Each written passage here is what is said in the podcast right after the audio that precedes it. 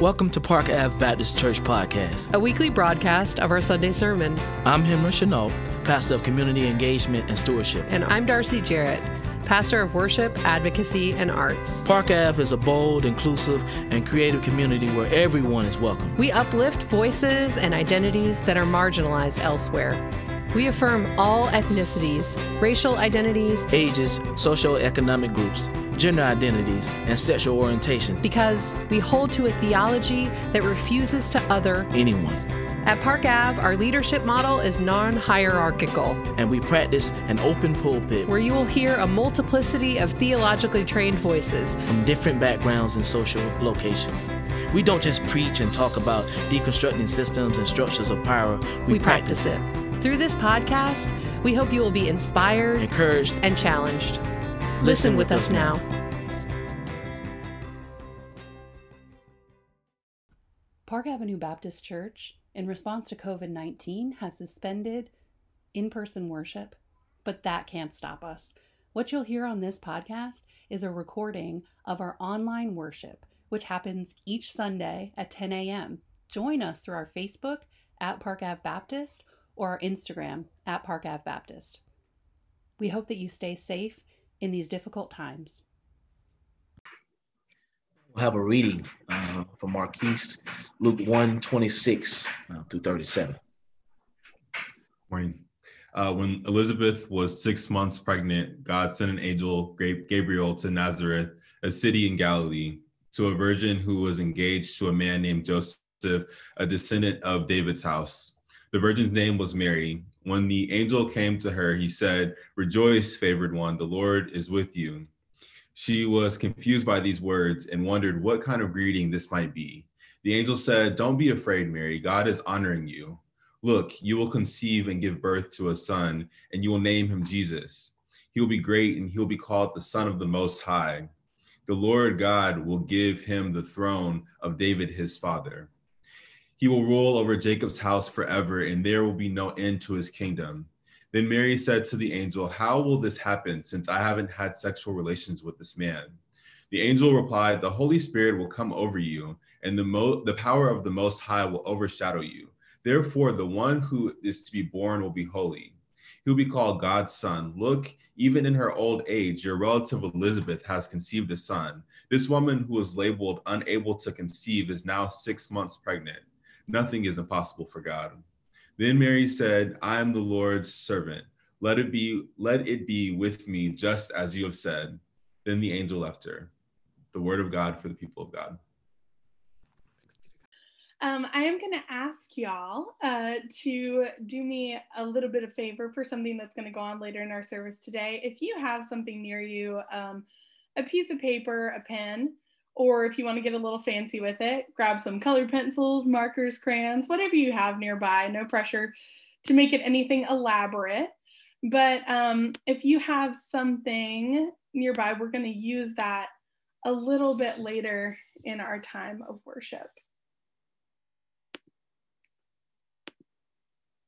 So I uh, can't help but feel a little bit dorkily excited right now because as uh, Pastor Darcy and I often reframe it as expressing our spiritual gift of eagerness, uh, because I love talking about Mary.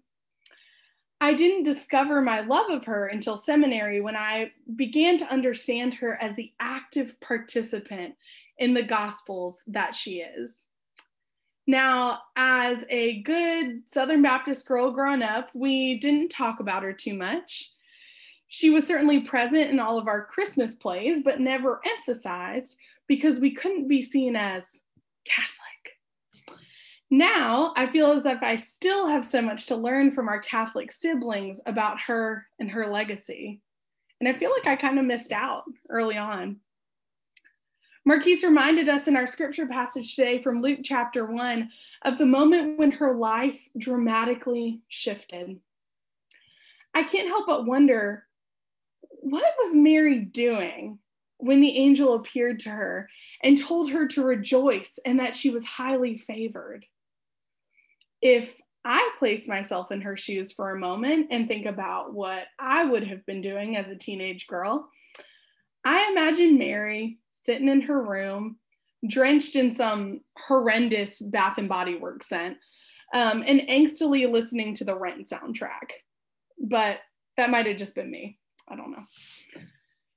Nevertheless, an angel interrupts whatever she was doing to proclaim, Rejoice, favored one, the Lord is with you.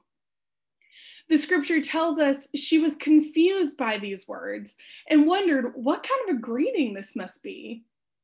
Was she supposed to be scared, excited, suspicious? Before she can think clearly, the angel reassures her, telling her that she will give birth to a holy child, the Son of God.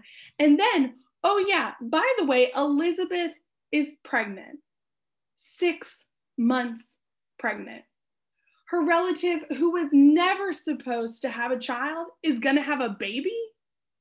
This message of amazing things to come and abundance comes pouring from this messenger as they conclude their declaration with nothing is impossible with God.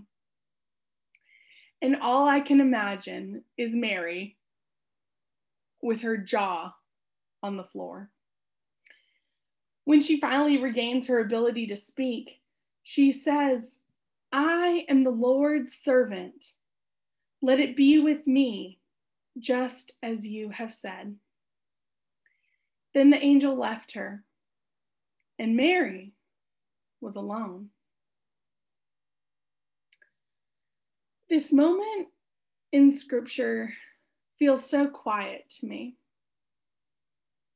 After a flurry of action and declarations of incredible things to come, all that remains is this young girl. I'm sure she was filled with questions, concerns, fears, and reservations, thoughts of how am I going to explain this? And what are people going to say? But she is also left with a choice. She is told the angel that she was the Lord's servant the word, word used for servant here in the Greek is doule. It's the same word that is used later to describe the apostles, douloi Christou, those whose service is used by Christ in extending and advancing his cause among humankind. How beautiful to understand Mary as the first one to walk with Jesus before any of the other apostles. The first one to know and declare his story, the first disciple. In the silence following her statement of, Let it be with me just as you have said, she is left with her choice. What next? What do you do when you've been given this promise, this declaration for future things to come, and then the messenger up and leaves? She's now a girl with a secret, but not for long. On this Advent Sunday, we light the candle of love as we close out this liturgical season of hopeful anticipation. We have waited in peace, declaring the way of the Lord.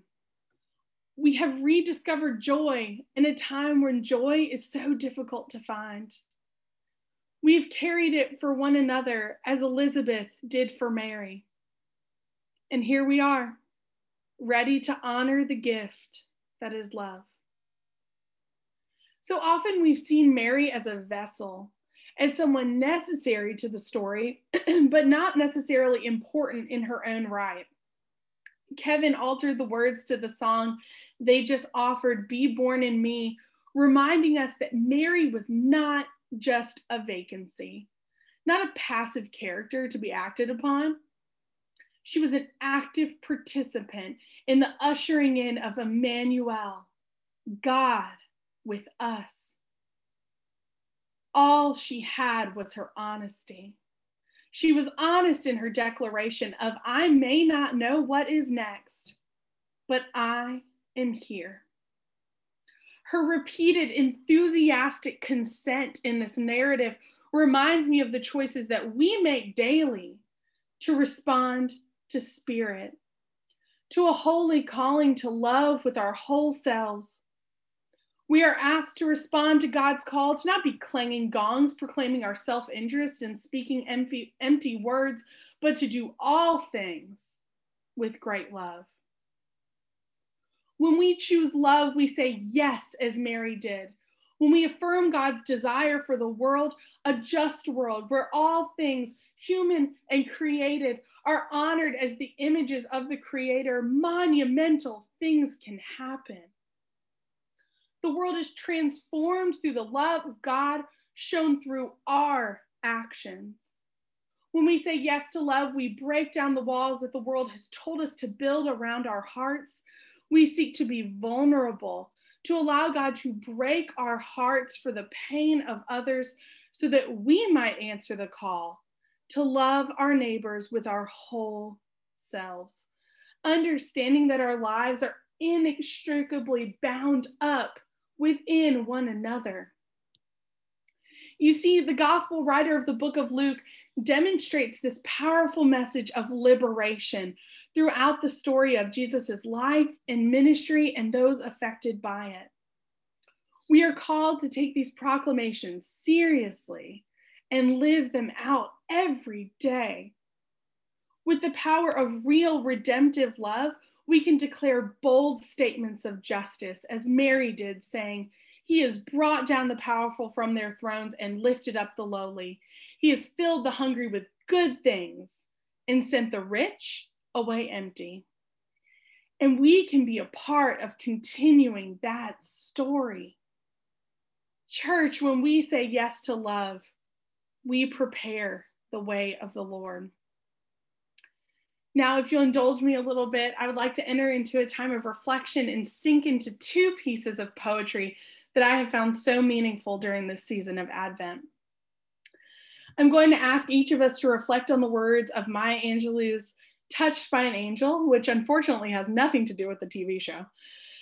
As I read this poem, I'm going to ask you to respond in a tangible way. So, that pen or pencil, crayons, colored pencils, whatever you have, take that in your paper. And as I read, I'm going to ask you to just freely doodle. I'm going to ask you to write words, draw pictures, whatever comes to mind. Don't take it too seriously. Just write, draw, doodle, respond. I'm going to read the poem. I'm going to ask you a couple of questions. And then we'll move on to our second piece.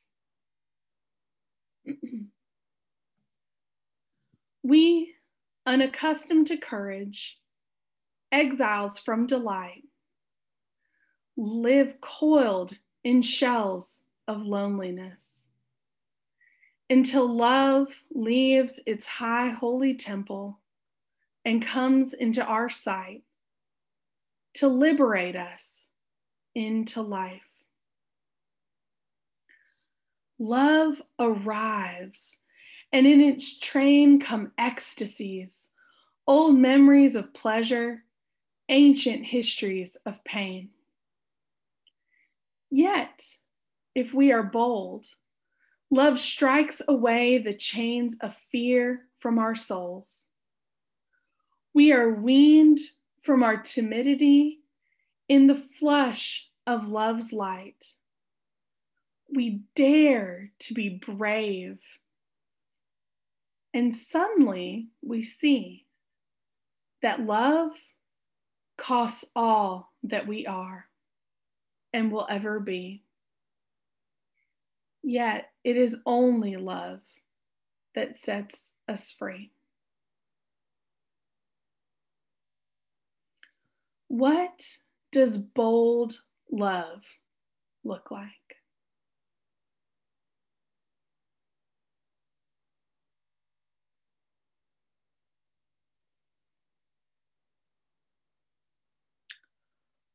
What fears are binding you and holding you back from chain breaking love?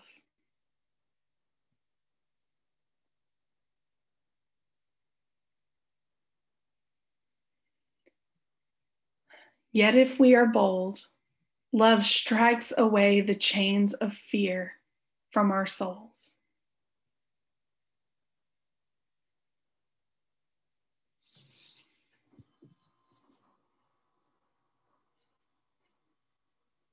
Our second poem is Prepare by Jan L. Richardson. Prepare, a blessing for Advent. Strange how one word will so hollow you out. But this word has been in the wilderness for months, years. This word is what remained when everything else was worn away by sand and stone. It is what withstood the glaring of sun by day, the weeping of loneliness of the moon at night. Now it comes to you, racing out of the wild, eyes blazing and waving its arms, its voice ragged with desert, but piercing and loud as it speaks itself again and again. Prepare, prepare. It may feel like the word is leveling you, emptying you, as it asks you to give up what you have known. It is impolite and hardly tame. But when it falls upon your lips, you will wonder at the sweetness, like honey, that finds its way into the hunger you had not known was there. What have you been asked to give up during this year of uncertainty?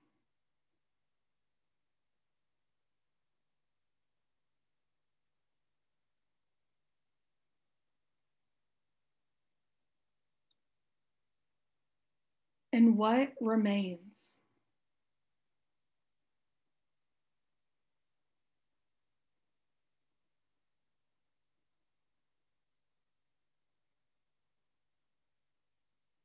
What do you hunger for?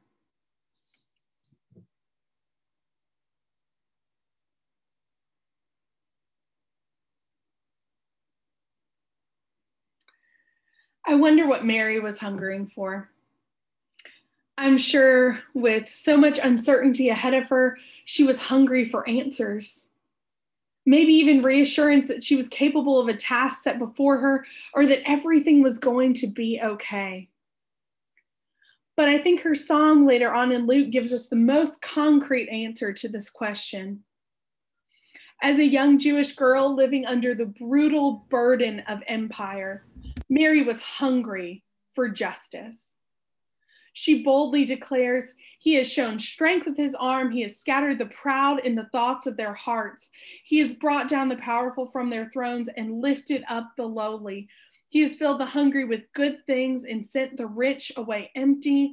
He has helped his servant Israel in remembrance of his mercy, according to the promises he made to our ancestors, to Abraham, and to his descendants forever. May we hunger for the same justice, where the hungry are filled and the lowly are lifted up, where those who exploit the image of God with their hunger for power are brought low to see that we are all equal in the eyes of divine love. Let our hunger for mercy, let us hunger for righteousness, let us hunger for real boundary cross and wall tear and hands reach and soul connecting love. Let the image of God that resides in you stir with hopeful anticipation of the kingdom of God, here and not yet, present and yet to come. Let love be born in you. May this be so for you and for me. Amen. Thank you for listening to the Park Avenue Baptist Church podcast. If you'd like to worship with us in person, our services are on Sunday mornings at 10 a.m. ish. We are at 486 Park Ave in Southeast Atlanta across the street from Grant Park at the corner of Park Ave and Sydney Street. To find out more about us or get in touch, visit our website at parkavbaptist.com. Now go into a world that is too often unjust, knowing that the God that created you loves you and empowers you to love boldly, live inclusively, and serve creatively.